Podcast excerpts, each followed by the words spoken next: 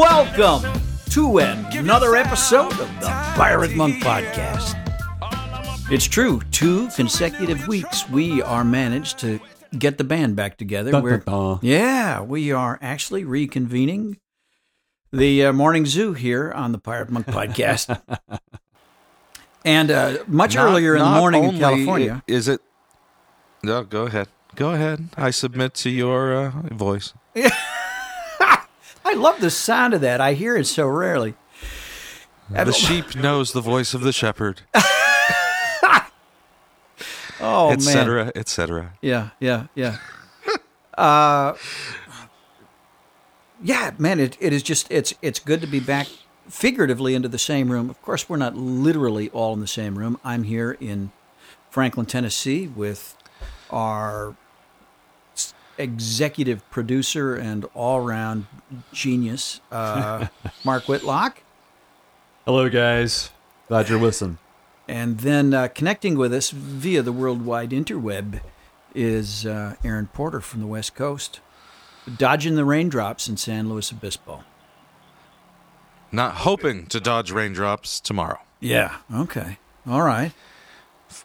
And uh, Fingers crossed. yeah, yeah. You can't see it, uh, Aaron, but I'm wearing a, a wrist brace, uh, trying to immobilize this wrist in my right hand so that the tendon in my elbow can heal. Yeah, it's always a little bad when a right-handed sex addict has a repetitive motion wrist injury. It's hard to. Uh, I was not. I was not going to take it there at all, but I thought it. Uh, I have to convince people that I actually got it typing. Truly, absolutely got it typing. Uh, but it's amazing. All this brace does that I'm wearing is it keeps me from bending my right wrist. And it's amazing how much that handicaps me in just everyday tasks. Um, was not even aware how much I use that wrist until I couldn't use it anymore. And so uh, it's, it's something as simple as, uh, you know, whatever I'm doing in the kitchen really messes up my typing. It makes life so difficult. Uh, but anyway, that's that's my big news is I, uh, I'm, I'm surviving uh, a deadly I, wrist I injury. got. I. I got to say that uh, I, I have a similar deal uh, from holding a guitar pick, so that uh, I can't play fast holding a guitar pick for more than a song before I have to. Uh, if I have to play two songs in a row with really fast strumming, Yeah. my uh, muscle between my thumb and finger just uh, it's incredibly painful. So I had to wear a wristband like that or a whatever, Yeah. a brace like that, and I had the exact same thought but it's pretty amazing the amount of nuanced articulation that God built into every part of our body. yeah, right. You know, it's not just like just you know, it's not just forward and backwards, it's forward and backwards and slightly around and all of that makes picking up and handling things perfect. And I really had no idea until I lost that and could only do these gross movements with that you Yeah. know, Yeah, yeah, yeah. Eh, It's it's a very cool thing. I, I recommend that everybody put a brace on some part of your body and just go, "Wow, God really did this well." Yeah. And I can see why robots still have not taken over the workforce as we thought they would back in like the 1970s. Yeah, yeah. I do This is kind of way look like more complex. Yeah. I operate kind of like those animatronic uh, figures at Chuck E. Cheese these days. And it's hard. It's something as simple as drinking coffee. It's messed up, yeah, the way I handle a cup. And I'm doing a lot more left handed now just because, uh, uh, yeah, yeah, yeah. I at least have some. of that Welcome to the right side. I was Welcome about to say to the same thing. right Are you a lefty, side. Aaron? I'm a lefty. Are you a lefty, I am a lefty. We're oh. the only ones in our right mind. That is correct. Well, Nate, as you use that left hand more, just you can expect uh, an influx of creativity and wonder as the right side of your brain just finally kicks in gear. Okay. All right. Well, I'm I'm all down with that. That sounds great. Might be able to get off the dime Well- on the next book. Maybe that's the key. Ooh. Maybe. So I'm excited. Not only are we meeting for a second week in a row, but we are fulfilling the promise that we made at the end of last week. Where uh, we said we would talk more about uh, medicine and depression and that we would try to get Dr. Paul Corona in here, and he has agreed. So I am excited to jump into this interview, which we're about to make the call and uh, talk about stuff that I think touches everybody's lives one way or the other. So hang on tight. We will be right back with Dr. Paul Corona on the phone talking about the wonderful way God made your brain and how it sometimes breaks.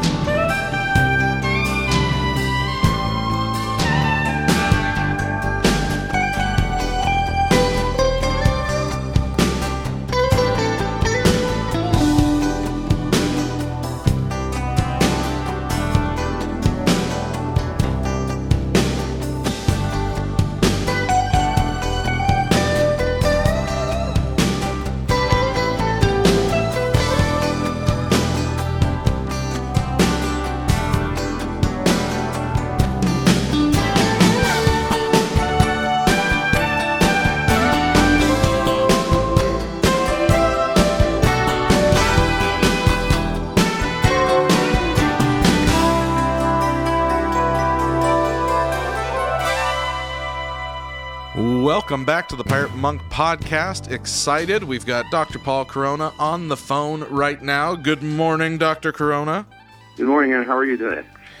I am great. I was trying to think of how long it's been since I first met you. I want to say we're, well, I know it was before the, yeah, it's, it's been close to a decade that I've been uh, talking with you and sending people down to Orange County. So this is fun. I can't believe we haven't done this before. So, for our listeners' sake, uh, I think this is important because today we're talking about uh, medicine uh, for dealing with depression, uh, the the different types of medicines. But I, I think it's unique that you did not get into this as a psychiatrist, but you were a, a family practice MD and did that for a number of years before kind of changing gears. Can you give us give us that story a little bit because that's unique to you, I think my practice started in 1992. Moved down to Orange County in '93, um, and I and I, I loved family medicine, but I was kind of always interested in depression and treatment of anxiety and things like that during training. But I just didn't think I wanted to do it full time. Um, and then you know some new antidepressants started coming out in the 90s that were really exciting, and I started really understanding in kind of a deeper sense uh, what depression and anxiety really are. Um, and so I started getting so much experience during the 1990s uh, with different antidepressants and learning how to combine them together. Um, and by about 2000 is when I just made the decision because I was getting so busy, getting a lot of referrals. I just said, decided I had to do, I had to pick a pick a course, but I just couldn't do both anymore. I was getting way too busy, so I just decided to give up primary care, family practice, uh, and then just delved into it full time for about now about mm. 16 years or so. All right. Okay. Okay, so, so you're a real doctor then. Uh, you didn't get your you didn't get your diploma. Well, the, by... difference, the difference, I think, is psychiatrists. Well, psychiatrists, in my view, often they're not they're not the greatest greatest communicators. Um, mm-hmm. They also don't really have a very good training on the physical body, which is where you know what was different about my practice is that I really was focusing on the physical uh, body, um, whereas and so I was really starting to recognize how pain and, and we call somatic symptoms like headaches, neck and back pain, stomach problems, you know, joint pain, how all these things were related to stress and to mood. And so that's really what kind of drew me into it is once once new medications came out that were working on different neurochemicals and it was actually not only helping mood, it was also helping people's pain. Mm. That's what really that's what really got light bulb went off in my head. Like, okay, something big is going on here because how come I'm not hearing about this and psychiatrists aren't talking about this? So that's why my practice is a bit different because I kind of learned it from a different angle and a different from the body to the brain instead of the brain and then forgetting about the body. So there's this a, a weird a weird thing in the church, and I want to I want to point out the oddness of it. Um, you've got two veins of Christianity. One that is is all about miraculous healing, and one that gets more like, well, no, we're we're just intellectual Christians, and it's you know the Bible is the answer to everything, and we don't do this miracle stuff. Okay. Uh, the non-miracle folks get really upset with trying to have uh, this Acts, uh, Book of Acts kind of uh, interaction with God. But then when somebody has an issue that stems from the brain, which which is a part of our physical body, all of a sudden the answer is spiritual. They need to pray more. They're not trusting God enough. This is a faith issue. So they're all of a sudden demanding spiritual and miraculous healing for this one part of the body that is physical. So, how do you deal with because our audience, I know, have had conversations or felt ashamed to seek help when the problem is unseen and stemming from their brain. So, what do you say to them? How do you explain? Well, I try to explain that you know when people say, "Well, is it a real problem or is it just some mental thing?" And I go, and I say, "Wait a minute, stop right there. What do you mean mental thing?" Well, you know what I mean. Is it something you can fix here, or is it just something I have to go to a psychologist for or my pastor about? And so people, I say, well, what does mental mean? Uh, what organ are you talking about? The brain? I go, yeah, it's a pretty vital organ, I would say, wouldn't you? Um, that and the heart probably are the two most vital. And so somehow these people separate the brain from the body and think it's some kind of a, you know, something different. And, and one of the reasons is we can't, we don't, we can't test the brain in, in the way that we can test the rest of the body. We can do blood tests, we can scan things. But you do a scan of the brain or you take spinal fluid and it will, will not give you the answers about neurochemicals, which is a microscopic issue. So I think that you're right. And, and you know, my my uh, my pastor Chuck Smith Jr., who uh, was the editor of my three books, um, we we talked extensively about this, and he totally agrees that. Um, well, you know, he's a he's a patient. He said, and, and he's he understands that there's it's not that simple. He's very brief joke he told. You might have heard it before in, in front of the church once. He said that this guy who has this, this real bad disease goes to the doctor, and the doctor says, you know, do this, and he goes, no, I'm going to trust in God. And he goes to another doctor to tell him the same thing. So he goes all around the country, all the best specialists, and he and they basically tell him the same thing. You know, do this. And he, he leaves and says, I'm going to no, I'm going to trust in God. So he dies and goes to heaven, um, standing in front of God, and he said, well, God, why did you take me at such a young age? I, I trusted in you. And God looked at him and said, I sent you to all the best specialists. Yeah. So, and then the audience, you know, the, the, the uh, congregation laughed about it, but he made a point. He, he said, "Look, yeah. This, this is not this is not a just a, a stress thing, or this is not just a weakness." But I think a lot of people feel, and men especially, weakness in, in my character. Or if, if I were a stronger person, then I shouldn't need to take a pill for that. So, so men in particular have a real issue with treating this because they think, okay, it's okay for women, uh, but for right. men, we men are strong. We, we're macho. We don't need we don't need something like that. So that's a really struggle in it with men and with people with addiction because also people with addiction feel that it's you know I don't want to take another addictive substance or I don't want to take I don't want to substitute this for that. So. So before we move on to the exact kinds of medicine or talk about the medicine themselves, a a phrase that gets brought up a lot is chemical imbalance and then you have people just uh, a couple months ago, I was having a very frustrating conversation with someone about this, where they say nobody, there is no proof that there is any there is any such thing as a chemical imbalance, that there's even any chemicals in the brain. There is no scientific proof of that.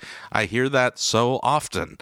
Uh, so what? Yeah, oh boy, that is your first answer. I I will amen that, but.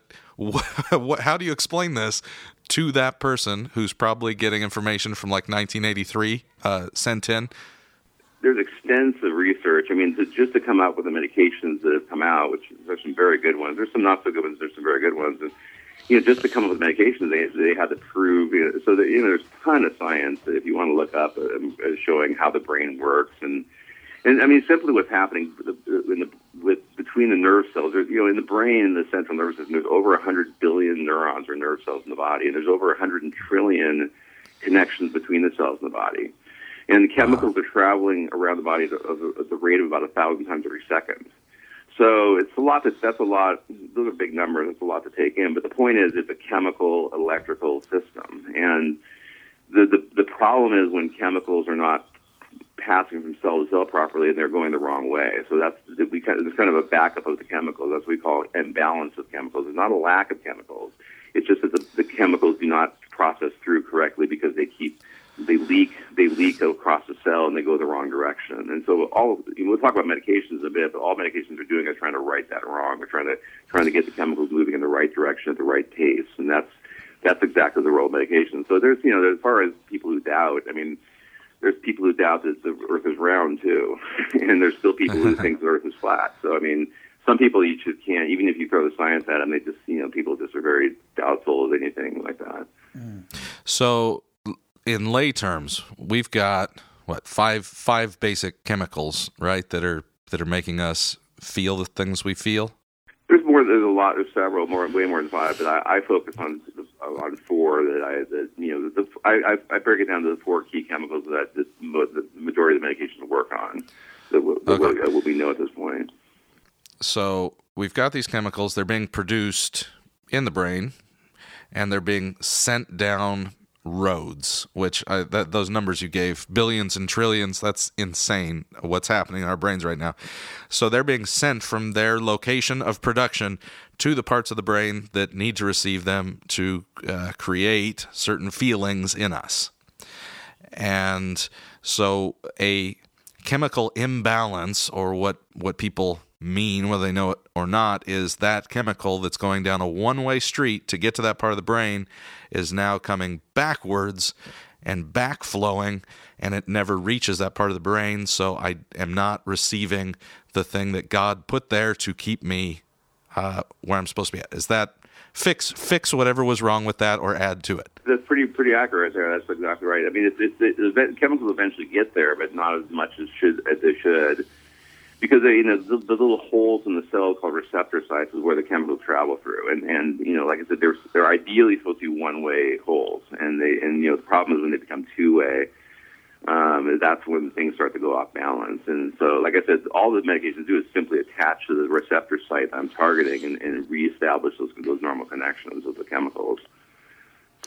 So I, I guess this is an important time to talk about the difference between uh, the medicine that that you prefer dealing with and some of the past uh, medicines. So in, in the past, where we just had narcotics, that was that was producing a synthetic yeah. version of what those chemicals were supposed to be producing in the brain. Is that Yeah, pretty much. Mhm. true?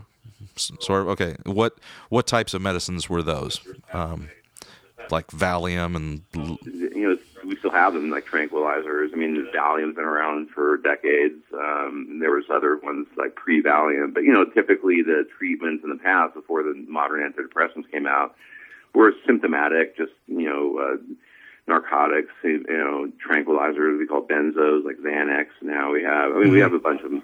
Um, but that's basically what the treat. Before we really understood the science of the brain and how how the medica- how depression happens and uh, how addiction happens. Um, that's pretty much all we had. I call the band-aid solution. It's just throwing band-aids at the problem, thing, giving you someone who feels good at the moment. But you know, you get someone a benzo who has an a- addiction history, then they often get addicted to the benzo. So it's just it's kind of substituting one problem for another, but it just it doesn't fix the problem. It just it just covers it up. Yeah, yeah.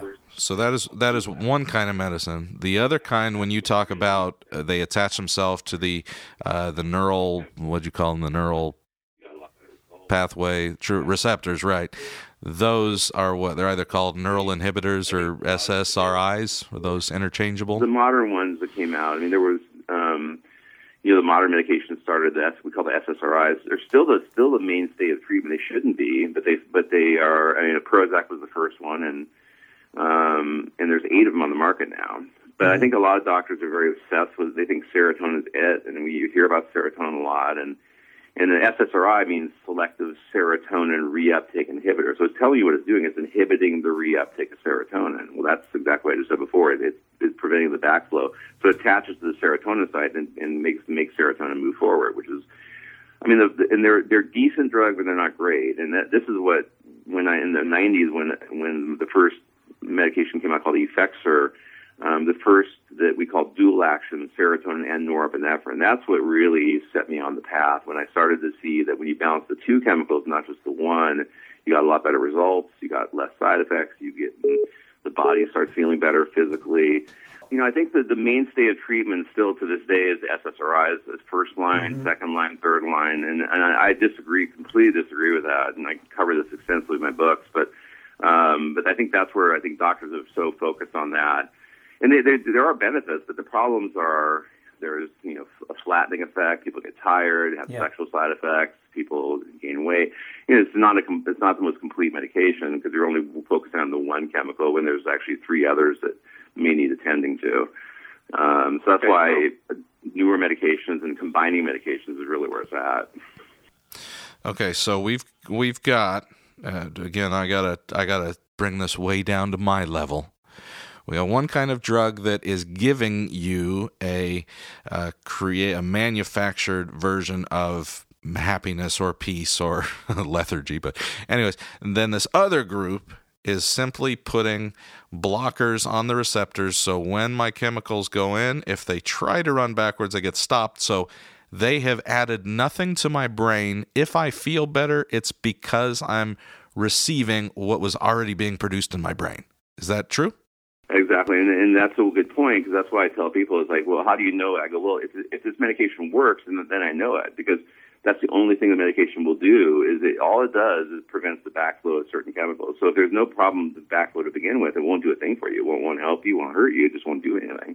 So it's, so it's really kind of a you have to as far as the diagnostic test, the diagnostic test is you you have a clue about something and you try it, and the, the, it's it's very unique in medicine that the actual test is the actual treatment at the same time. Mm-hmm. Because if the if the test works and, and the treatment is correct, that means okay, I was right about these imbalances because obviously that's why you're feeling better, so significantly better because of the fact that I'm working with your chemicals. And see, again, the, the, the thing important point you make is it's not these aren't manufacturing chemicals that aren't there. This is not um, you know, somehow conjuring up new things in your brain. This all it's doing is working with what's already there, and it's working with what the brain already is supposed to be doing. You know, just like with diabetes, if something's going wrong, you take medication to fix it. Something goes wrong with the brain. Um, we could talk about reasons for that, but something goes wrong, and all the medications are doing, and they're non-addictive, is that they they set that they set things right, or that's why people will tell me when treatment is correct, is I feel like myself again. I feel back to the old me how did that happen? You know, you know, so so that's a very important point. And I, I will testify to how crazy you sound right now, because last last uh, week I mentioned uh, time in my life when we were moving and adopting our son and the house was being redone. And I was just in a getting in a deeper and deeper depression. And though I had already sent uh, probably over a dozen people to Orange County to you I did not want to have to go be a patient. But I, when I went down and and listened to you say this, like, well, you'll know if it's working, and you should try this, and then if that's if you're like, uh, I remember this was your quote, you'll think, uh, that was good, but it could be better. And I'm sitting there thinking, how am I supposed to know that? Like, you're the doctor. You're like, I won't know. You'll know. You'll feel it. So I remember the third day, uh, I had taken something for two days, and then you'd said, "Oh, after two days, if you feel like, uh, then then do this." And on the third day, I got up at about four thirty in the morning because I needed to get all the stuff ready for church. It was a Sunday. I was driving up north, and I was just like kind of bebopping along in my seat. I was feeling like just this is a good day. I think that thought came to my mind. This is a good day. And this is after like nine months of being in just a dark pit of a hole. And I was startled and, I thought, oh, this is exactly what he said. You'll know when you feel like you again. And so there you go. Mark and Nate, as you've just heard, uh, I mean, this is stuff yeah. that obviously Dr. Corona has written and taught, thought a lot about and taught. Um, how is all this striking you guys, possibly hearing some of it for the first time? Well, this is uh, Nate speaking now. I, for me, uh, we're walking down familiar paths because my wife uh, has been uh, struggling with depression and anxiety, mostly in the wake of cancer treatment that began three years ago. Uh, one, uh, uh, what I believe to be a fact that we keep running into, this reality we keep running into, is that uh, brain chemistry or the way our brains react to medications varies widely from person to person. And I, at least that's what we think. Allie seems not to respond to meds in expected ways. Is is that true? Is there is there real variation in the way people's brains respond to medication? Is it connected? Absolutely. That, that, I'm sorry. Go ahead. Is it connected to genetic makeup, or what's the deal? Well, the, the key the key factors that lead to the, the depression, anxiety, are, are number one genetics. So you have to look at family history, number one, and usually you can parents, siblings, grandparents. So family history is number one. Number two is hormone changes. So anytime someone's going through hormonal changes, which is when puberty, Yeah. this is why this happens in teenagers. Postpartum, after women have a ch- child. Premenstrual, anyone who's lived with a woman who has PMS knows what I mean Yeah. menopause, uh, 40s, 50s, it, it, get, it tends to get worse. So, and then the third factor stressors. Uh, you know, stressors of life can affect Yeah. it. And you're right. I mean, it's very individual. And, and how do you decide? How do I decide which medication and what to do? It's basically taking a very, very good history, a very complete history of every symptom from start to finish. And I can get a good, really good clue based on history, family history, symptoms, as far as how to approach it. You know, Yeah. do we start with with SSRI? Do we start with the Wellbutrin, which works on dopamine? Do we, you know, and most people do better with combining things.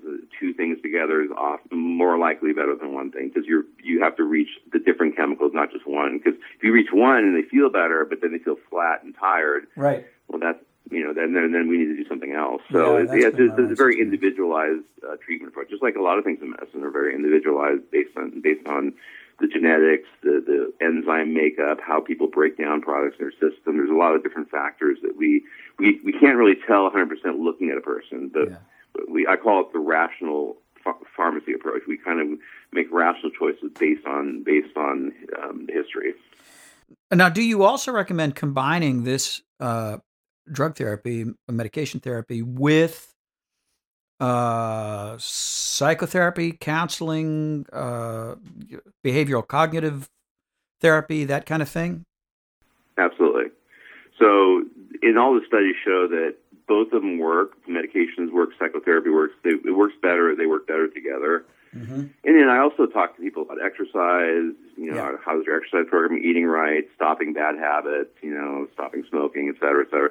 So, you know, there's a lot. It's not, it's not just pills. I mean, I my focus is medications. That's what I do all day for years. But but there's it's, it definitely there's other you know and I you assess that you assess you know does someone have any problem with their background in their childhood growing up I mean is there is there issues people need to work on you know which you which as a pastor obviously you hear a lot about the, that stuff and Yeah. Yeah. and um, and so uh, yeah so that definitely it's not just medication Nate, one of the that's an important question to me because there's a, a lot of people that will not get medical attention because they they feel it's more spiritually appropriate to just you know get some pastoral counseling or something. And to me, it's like saying, okay, I've got a broken leg. I I want to go straight into physical therapy before the bone is reset, but before the biological physical thing has been dealt with. So I think a lot of people get pretty frustrated when they say, I've been praying more, I've been turning to God more, I've been doing all these spiritual things, and I don't feel like it's working. And I want to say, okay, let's let's get let's get the biological part on track so that when you start to work on those tools which are really important for you right now it's actually going to work because you just keep re-injuring the leg and being frustrated that physical therapy sucks and it doesn't suck it just there's a right order to put these things in Right. But that's why it's important to take this, the brain as seriously as the rest of the body. You know, that's why this is a real, this is a real, real medical issue, and people don't think of it like that. Again, it's, it's, the biggest struggle is stigma. Is is Yeah, pe- people feeling like that. I want to do it with herbs and supplements and this and that. I don't. I want to do it natural. And I, I, explained that the approach of what I, what I use with psychotropic medications is I said I call it the holistic solution. People don't like that, but holistic means helping your body heal itself. What do you think these are doing? These these are just allowing the body to function the way it ideally should. And things go wrong in the body, and things go wrong with Christians and non-Christians. Um, you know, and you know, if someone has you know diabetes, it's like, well, I'm not I'm not praying enough. If I have, why why is diabetes and, blood pressure and thyroid so much different than than, than the brain, than than the actual real organ that functions as it functions. And you know, this is also a struggle in the addiction community. You know, uh, it's oh, it's all about staying sober one day at a time. Okay, I'm going to stay sober. Well, that's great, and there are a lot of people who stay sober with no medication. They do great. That's that's wonderful. But you got to look into the fact that well, why did the addiction happen in the first place? You know, there's there's probably reasons, and why we use the term self-medicating for a reason. Why do people drink? Well, to calm my anxiety, to calm my nerves why do you do uh, heroin? Why do you do meth? Well, just because I I want to escape and I, I'm depressed. I want to feel better. So you know, if you if you get sober, that's fantastic. But these medications are excellent for people with addiction because it gets to the underlying reason why the addiction happened in the first place, and it's and they're and they're not addictive. It's a very difficult message in this in our PC holistic naturopathic culture, and especially in California and different places, it's a struggle to get people to take something that's that's pharmaceutical because they think that's a, I don't want to do that. I want to do something from the health food store from the supplier. So the people will rather get something in the mail and from a friend of theirs who's selling something versus actually a doctor who does this. And so you, it's just, it's, you know, and, and uh, well, but this is good for me. Why is it good for you? Well, because you know the the testimonials I read about them. Well, Yeah. Well, testimonials is not science. Yeah. You know, the thing is that the naturopathic community works on testimonials. There's there's some science, no question, Yeah. but, but it's mostly testimonial based. And who are these people? They're probably fake testimonials, but but but you know, we got science here. We got something that it took what ten to fifteen years to get through the FDA to get on the market. Um, you know, rigorous studies before these things come out, and and you know, much less rigorous on the on the, on the natural food. Um, but people think that that's the solution because I, you know, I'm, I'm avoiding medication, so I'm, I'm a champ because I, I don't have to take a pill like that weak person over there does. Well, if you could only come up with a Wellbutrin essential oil, you'd have a winner. So, so, So, Dr. what Gilmore- you turn aromatherapy? yeah. let, let me ask you this. So, uh, a person has high blood pressure and they're significantly overweight, and the doctor prescribes a, a blood pressure medication, also prescribes diet and exercise, and that person dives in and does an amazing job. They work hard and they lose the weight, and uh, the blood pressure stabilizes over a length of time, they don't need the blood pressure medication anymore. They uh, they feel better than they ever have, et cetera. They don't have to take the medication anymore. But in the case of, of these these medications, is this something that will last the rest of life to make sure that you're having the same the, the brain activity that you need to have? Well, it's a good question, and there's another point about like how long. You know, it's it's it's really there's not there's no great agreement about this. I mean, a lot of people throw out there you know six to twelve months, stay on it, and then go off of it. So, I mean, most experts believe you should try uh, get a trial off of it, and, and I had a lot of success with patients who were on it for a short time, and you go off and they're fine and, and they're they're they're good to go. But then there's some people who it's more of a chronic problem. It's really based on history. In other words, if someone has no history and they go through a real traumatic traumatic event, and they you know that person may just need a short course to get through the the death of someone or get through the grief and and then go off it later and they're fine. And then you, there's some people who say, well, no, this is something I've had since childhood, since I have had it for the last 30, 40 years, um, since I was a teenager. I never really completely got better. Well, these are people that probably will benefit from longer treatment, you know, but they're, they they do help to retrain the brain, and and there is there are a lot of people who go on them, do great, go off them, and do fine. And and it, what I'm supposing happens is that the, the body relearned how to get these chemicals passed through correctly, and it, you know so there's a retraining of the system that happens. So it really depends on the person, but you know again I think you, you bring up a point about blood pressure, and then you can say the same thing with diabetes medications.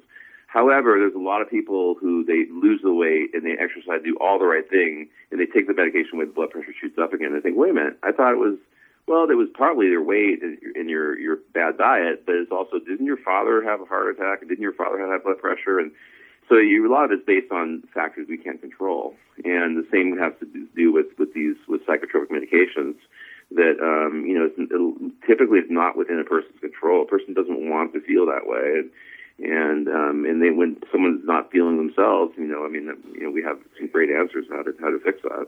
You, you bring up history and how So- important history is. Uh, I, I'm adopted. I had known absolutely zero about my uh, family of origin history.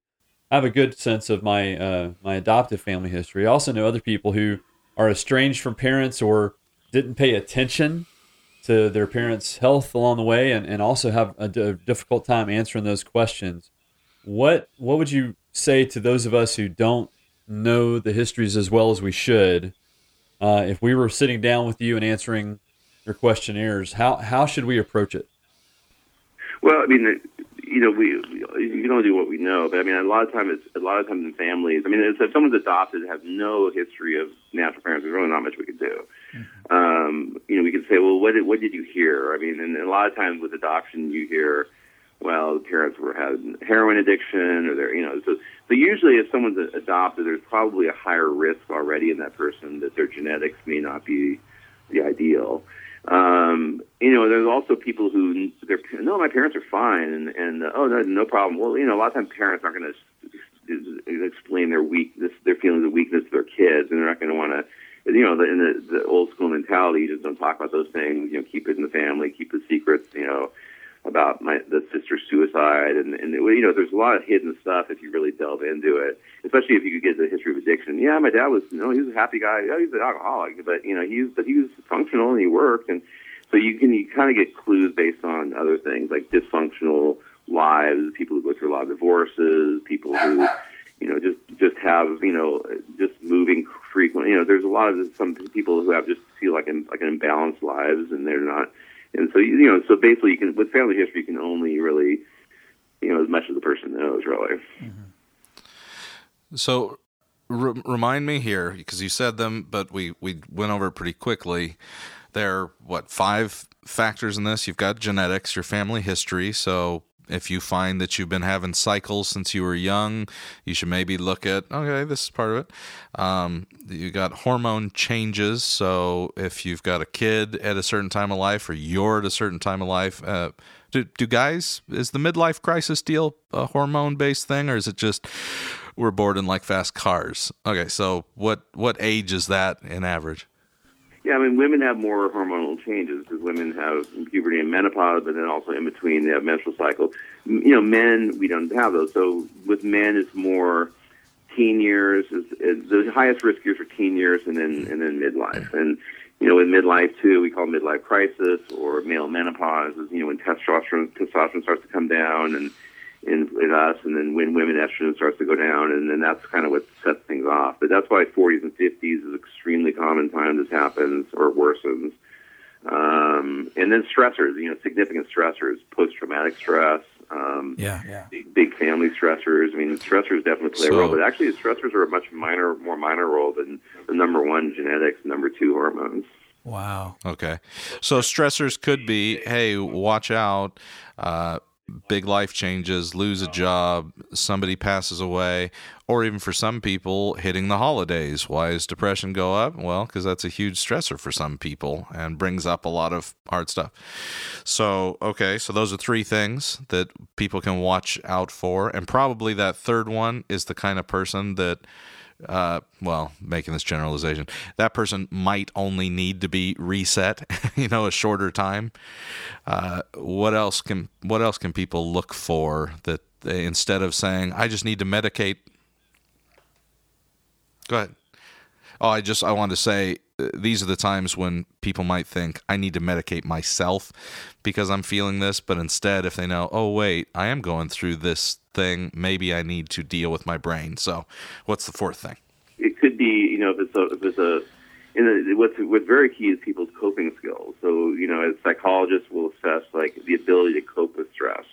You know, some people cope very well with stress, some people don't cope so well. So, you know, sometimes just it's in those cases, sometimes just a psychologist might be enough. You know, if someone's going through a real traumatic move, and and uh, you know, or just anything traumatic that happens, loss of job, you said, anything, and even positive stress, like even a big promotion, that's stressful for people because then they have to perform, and and so anything anything that's change, stress stress has to do with change, and anytime there's change, is stress, whether it's a positive or negative change, and so I, you know, you look at people's, you know, coping skills, how how they how they cope with stress in the past, and and that's you know that's again where maybe where the psychologist and the pastor comes in to help help with those with those things, you know, and that maybe like you know meditation or breathing exercises and and you know things like that. Um, you know, exercising. So there's a lot of there's a lot of things. You know, and, and as far as medications, um, you know, someone's really struggling, and, and you and if, it's the very first time it's ever happened based on this uh, situational stress, like I said, that may not be a person who would benefit from medications. How do people know if they're going to a good or a bad doctor concerning, uh, hey, this person's giving me stuff to put in my body? Uh, are there any tail, telltale signs that eh, maybe you should find somebody else? Well, if if if a plan's not working, and I think in psychiatry, uh, psychiatry is very slow with things, and, and there's a there's a notion in, in psychiatry that you know you have to give things a, a month or two to work, and, and it's not true. It's, it's if something's taking that long, it's, it's there's something better out there for the person. So things should things should work quickly, and so and that's totally different than what you're going to read in sometimes psychiatric textbooks. Oh, you give things four to six to eight weeks, and then you change the dose a little bit, and it takes months and months, years for people to respond. It should not be. It should be days to weeks at the most people respond. So, so number one is if you're not getting quick results, and, and if you're not getting good results, and if you go maybe a second or a third time and you're still not getting your results, that's probably a doctor just doesn't have really a clue where they should go with medications and, and just keeps going down the same same road. So and so you know someone and also someone with a good reputation, obviously, um, you know, and and communication skills. Most doctors most primary care doctors are very good communicators. Most people like their family doctors because they go they go into family medicine because you know they like like people. A lot of doctors are you know they barely look at you. They're they're typing into their computer the whole time when you're, you're talking to them. Mm-hmm. They don't make much contact. You know, it's it's hard to get it's hard to talk to someone who's not even really doesn't seem like they're even even listening and not giving you the time of day, and the, you're in and out in five minutes, and, and with the, with the and they never explain what they're doing. So you you know I think with patients need to be prepared, um, you know, to go in and, and expect expect to get what they want. And I have a, you know, a chapter in my first book about you know what the doctor, a whole chapter dedicated to like what you should expect from your doctor's visit and what questions you should ask, and you should go in prepared with the information that you want to give them. If they, if they don't ask about, give them this, give this, them this information because they may not ask. So. Yeah, we'll we'll talk a little yep. more at the end to make sure people have it. But you have your three books that can be ordered at drpaulcoronamd.com, um, and they are the best lay person accessible books to understand everything and more that we've talked about. But I think that's a pretty important piece because of I've dealt with a lot of uh, psychiatrists when I send people to a psychiatrist and say, "Hey, I think we need to work on it from a medical angle," and then they come back and we're talking about it. You are the only person I know that said what you just did. Every psychiatrist I have been involved with says, Here, take this. You'll know in six to eight weeks. It's always six to eight weeks. So, what do you say to a doctor when you're like, uh, no, I don't really want to wait that long, but I'd like to call you back in two weeks and adjust this if it's not working? I mean, how would a how would a psychiatrist respond to that? Probably not well. no, you know the, the the paternalistic. Well, I'm the doctor. You're the patient. You just do what I say and don't ask any questions and don't try to it, it's just you know when the doctor says something like that, there's probably not a lot you can do because that doctor's probably doing the the same things they've done during, for the last 30, 40 years, never changed much, and you know, and again, I, I don't mean to be overcritical of psychiatrists, but I've I've dealt a lot with them as far as you know colleagues, and I hear things. I hear things from patients, and and just the you know, again, I, I'm there's some there's some really good ones out there, and there's not, and there's some that aren't so good in my opinion. But um, like like any profession, you know, that's that's not just doctors. So I think it's just if a person, it's just like a psychologist. If a person does not connect with a psychologist, and the you know, it's just you don't see a connection there. It feel like the psychologist cares, you know, or you know, go see go see a different person. Don't don't be going to someone who you're uncomfortable with or you're not getting anything out of. And so, but it's just like with psychologists, uh, if you're getting something out of it, um, great. If you're feeling like you know you're stuck and you're just not really getting much out of it, and the doctor's not listening to your concerns and not doing much to, to, to you know, then it's time to move on. Hmm.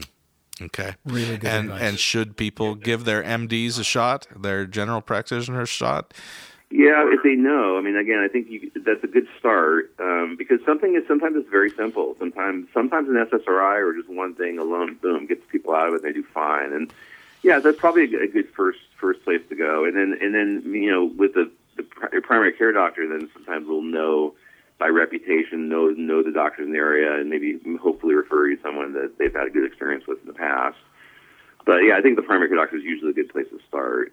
Um, unless unless you get a, someone gets a referral from someone who they just you know people are raving about or whatever, well then go there. But you know, but the, the vast majority of it, in my view, primary care doctors should be able to deal with, and that's kind of my target. One of my target target audiences of my books is not just patients and lay people, but also primary care doctors, and hopefully trying to reach, mm-hmm. trying to train primary care doctors to do a better job at this. I know that we can't put a price tag on. Um, our mental health and, and the, the healthier healthier we are, the the more alive we are, the better we're going to be as a husband, as a uh, as a father, as an employee, as a church member, as a friend. Uh, but I also know that there's kind of this complex, this industrial complex behind all of this, and that so many of the medications advertised on television are are not covered by insurance or uh, all of those things. How would you help somebody navigate the financial side of of this? Well, it's, it's a very good point, and uh, but you know a lot of the newer things that are out. I mean, there's some very good new medications, and, and by the way, don't go by commercials because then people listen. Well, did you hear what the commercial said? Well, you know what? if they did a commercial for natural supplement, they'd have to say the same things too. I mean, it's it's just it's basically getting medical advice from an attorney. When you hear this litany of, of mm-hmm. things that can go wrong if you take this medication, as far as the cost. Um, you know, most insurances. Well, if someone doesn't have insurance, it makes it more difficult for sure. But you know, normally I'm I'm pretty good at getting things approved. Um, you know, so a lot of times the doctor has to call the insurance company to get permission, and we call it a prior authorization. So normally, I, yeah, I definitely have something. The financial part I have to deal with every day is I have to make sure that these things are affordable. Is it an affordable copay? If if I can't get something on insurance despite my best effort, then you know, then maybe you know, there's some people will pay it, and some people I would say, well, let me try going something generic cheaper that hopefully does about the same thing. And so there's, you know, we have choices and, and I have to individualize that obviously based on what the patient, patient can afford, et cetera. But some of the name brand newer, sexier medications are definitely have a high price tag. Um, but like I said, it, it has to do really has to do with how aggressive the doctor is with with the approval process. And some doctors just don't want to take the time to do that. They don't like to do it. They don't like to sit on hold with an insurance company, which you know, but I, I do that every day because I'm basically fighting for my patients. I, you know, some, something's working, and usually I, we know that because of the samples I give. Um, you know, normally I fight to try to get that approved. That's great. And it's it's okay to ask questions as well because places like Rite Aid uh, do have programs where they say, oh, okay, you don't have insurance or you have this kind of insurance, well, we'll, you know, they'll they'll cut prices big time, but you have to have those conversations. Uh, there's ways to do that at Walmart through uh, coupons you can get online, and uh, I I don't know. I don't want to make you respond to the uh, Canadian option because maybe this is not. Uh, but I'll I'll put it out there. Yeah, that, I, was, I was going to. Sometimes, I'm glad you did. Um, yeah, I was I was going to mention Canadian. Um, you know, I, for, there's a lot of the most, almost pretty much most of the companies that have these medications have we call like patient patient assistance programs. If you go online to their website, and if you if you make less than a certain amount per year, and you show your tax returns, and that you can get free medication for a year. Um, Canada is a very good option for you know because they can basically get generic medications that we can't get in the U.S. So they can skirt the generic uh, patent laws basically by getting medication from China and India and other places and get a lot cheaper. So I've had a lot of patients that go through Canada to get things. If it's especially if it's a if it's a high ticket item that's you know like five six hundred dollars a month item that you can get from Canada for like a hundred dollars a month. Yeah. Um, so we've, we've done, done that. that. Yeah. Uh, yeah, we just had our first experience with that. A six hundred dollar uh, uh, medication we got for hundred dollars through a Canadian pharmacy. Yeah. Wow.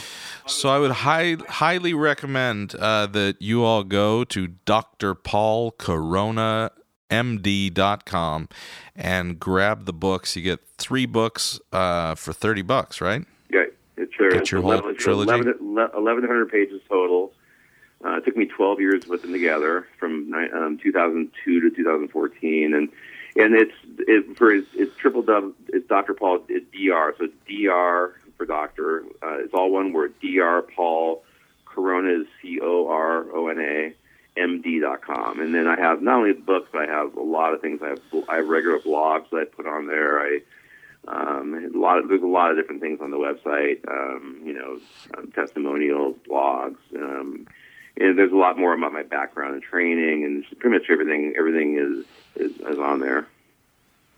Excellent. So check that out. Get informed, and uh, are people able to shoot you emails from there if they have a question or a thought? All right. So that is going to be your connection point. If you have questions or thoughts about these things, I am sure there is something in this conversation that uh, has you scratching your head and saying, "I don't know if I believe those guys." Fantastic.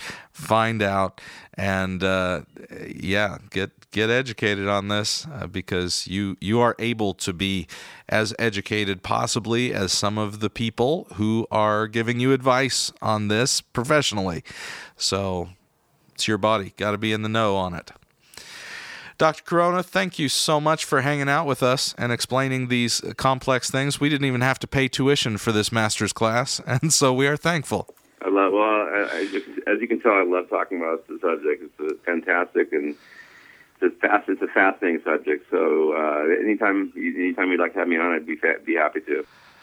Thanks so much, Dr. All right, Corona. This we was will- excellent. Yeah. Well, Okay, God bless you all. all right. All right.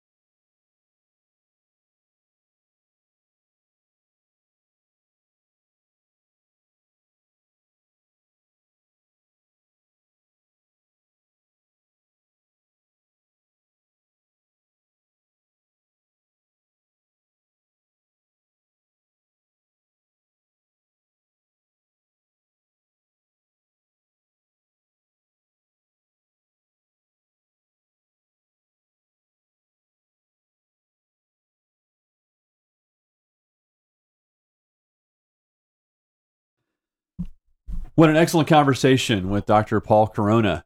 Uh, thanks for uh, setting that up, Aaron. And I know from my experience, I was a member of a church that uh, gave all sorts of guilt trips uh, about any type of uh, going to a psychologist, Mm-hmm. or let alone a psychiatrist, especially don't take medicine. Yeah. Um, and uh, you know, uh, they, he was I, the pastor was asked the question one time. Well, you know, you say that the Bible is good for you know uh, faith and practice, and is is sufficient, fully sufficient for faith and practice. But uh, what about brain surgery?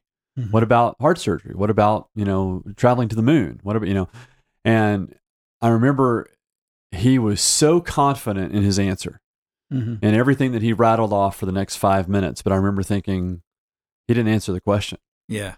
He he is playing off of his his uh his book. So um, anyway, I'm glad to hear this, and I hope that there are more uh, spread around the country like Dr. Corona who can who can help.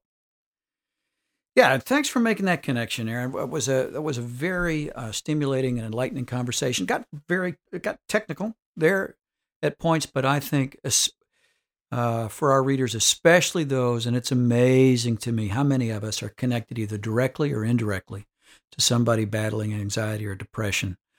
Uh, to those who uh, have a, a personal encounter with this uh, this form of disease, it's going to be a very helpful conversation. A great addition to the Pirate Monk Archive. Yeah, and it, it is so helpful uh, for you if you have a family member that you know is struggling and is taking medicine, for you to be informed and possibly even bring up some topics that they don't know about or to get them this book because it really is uh, the, the first book I can only speak to. He, the other two hadn't been written when I first got to know Dr. Corona, but I'm excited to see them. But the first one really lays out in terms that anyone can understand. Uh, here's what we're dealing with.